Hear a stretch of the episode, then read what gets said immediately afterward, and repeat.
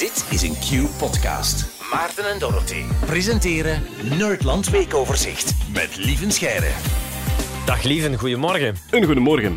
Lieve, sorry, eh, we gaan meteen met de deur in huis vallen. We kunnen er niet omheen. Het komt ook bij ons in de Q-app te vaak binnen. Heb je enig idee voor welke Masked Singer je allemaal verdacht wordt? Ehm, eh, ja, eh, hoogstwaarschijnlijk voor Groot Licht. Hè, Omdat daar heel duidelijk een, eh, een red herring gegooid is, Ja, zoals ja. dat heet. Ja, ja, zodat Een- een- eigenlijk iedereen in jouw richting moet kijken. Ja, een soort dwaalspoor om iedereen weg te lokken van het echte spoor. Dus bij, bij Groot Licht zijn ze duidelijk op mij aan het hinten. Maar als ik die Ehm, hoor, dan... I'm in the corner, watching you kiss her. Daar hoor ik jouw stem niet meteen in. Dus dat is, Nee. eh, dat is vermoedelijk niks dan. Wil je mijn hoofdverdachte voor Groot Licht? Eh, Ja, graag. Ah, wel. Dus ze zijn duidelijk aan het hinten op wetenschap. Hè. Het zou mij verwonderen dat het wetenschapsspoor helemaal uit de lucht gegrepen is. Hè. Dus er zal wel iets van aan zijn. Ja? Mark van Ranst is het niet, eh, horen we. Steven van Gucht wordt vaak genoemd. En in de filmpjes waarin Groot Licht uitleg geeft, hoor ik een beetje Steven van Gucht accent. Maar ik heb twee verdachten die nog niet genoemd zijn en die ik een hele grote kans geef. Ehm, daar gaan we. Geert Meijfroot. Ja, Geert Meijfroot, hè, slimste mens gewonnen en eh, wetenschapper. ja, ja toch heel bekend worden, geworden inderdaad in de covid-crisis. hè? Ja, ja, ja, voilà. En mijn grootste verdachte is Martijn Peters. Oh, van VTM Nieuws. I'm in the corner, watching you kiss her. Oh. Maar dat zou wel een verrassende naam zijn, ja. En natuurlijk Martijn Peters, zelf wetenschapper en wetenschapsjournalist. En dus denk ik, ja, dat zou wel eens kunnen. Zeker omdat jij lief een champion bent. Hè? My bestie and your bestie sitting by the fire. Your besties is eigenlijk zeker. can we make this flame go high? You're talking about hey. We hebben al een gênant WhatsApp-gesprek erover gehad. Dus ik stuur jou een eh, paddenstoel en jij stuurt dit is vermoedelijk voor iemand anders. En eh, ik die zo, ja, maar ja, ik verdenk sorry voor het storen. Zo. maar ik... Wacht hoor, ik ga even proberen. Hè. My bestie and your bestie. My bestie and your Ja, het is duidelijk, hè? Het is duidelijk. Ah, ja. ik, mag, eh, ik mag niks zeggen, ik ben, eh, ik ben contractueel verbonden. Eigenlijk, Maarten, is het simpel. Als je bij de Masked Singer iemand ziet opduiken die verkleed is als een differentiaalvergelijking en enkel nummers, nummers van Gorky wil zingen, dan ben ik het.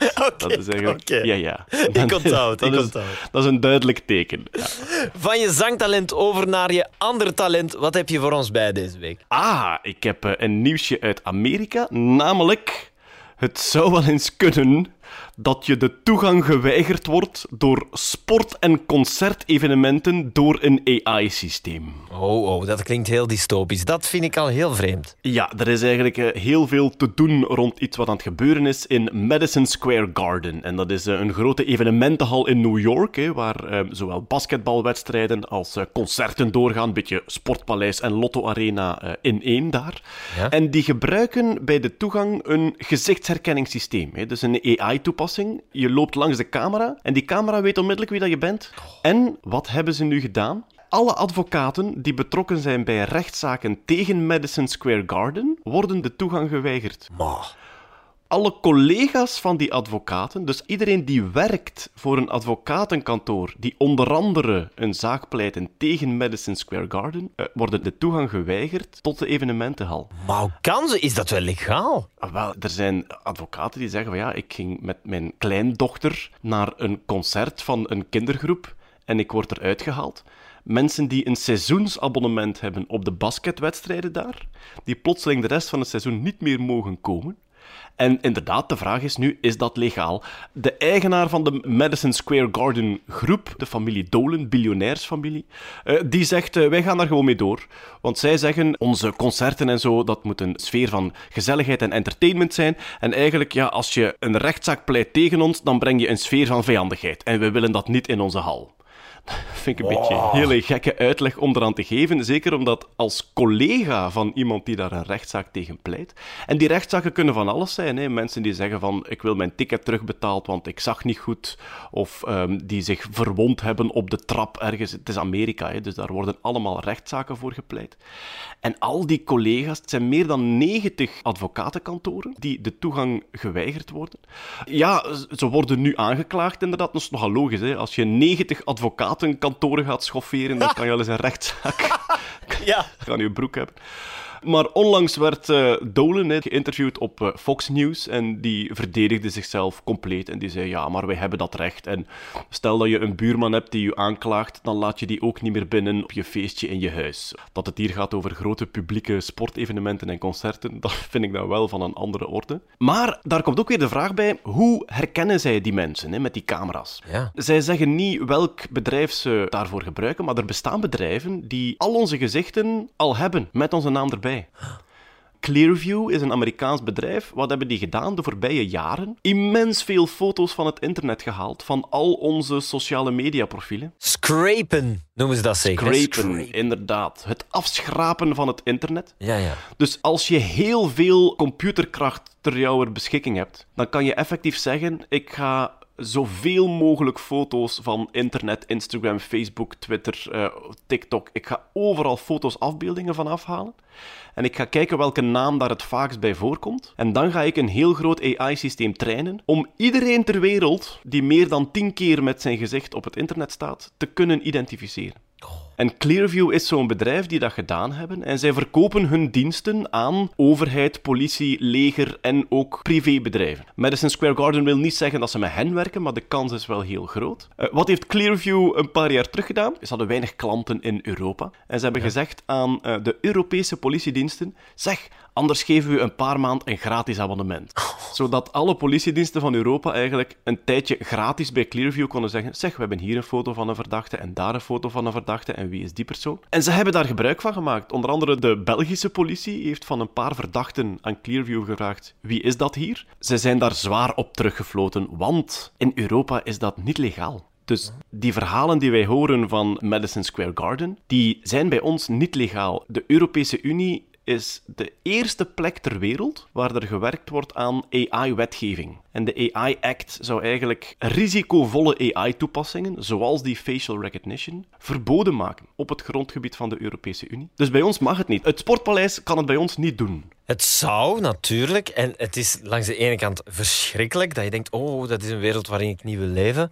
Maar langs de andere kant denk je wel, bijvoorbeeld, zo stadionverboden en dat soort dingen, daar zitten ze nu echt mee te sukkelen. Dat Ja. zou wel handig zijn, hè, dat die mensen ja, er, ja, geen voetbalmatch meer kunnen bijwonen als ze een stadionverbod hebben. Dat soort dingen. Wel, de discussie over die AI-act in de Europese Unie die is momenteel aan volle gang. Hè. De politieke beslissingen worden op dit moment genomen. En wat je nu net noemt, is een van de dingen waar nog heel zwaar over gediscussieerd wordt. Ik ben vrij zeker dat stadionverbod, dat ze dat niet gaan toestaan met AI. Dus niet gaan toestaan met gezichtsherkenning. Ik denk niet dat ze dat gaan, gaan vatten onder het zeer grote risico.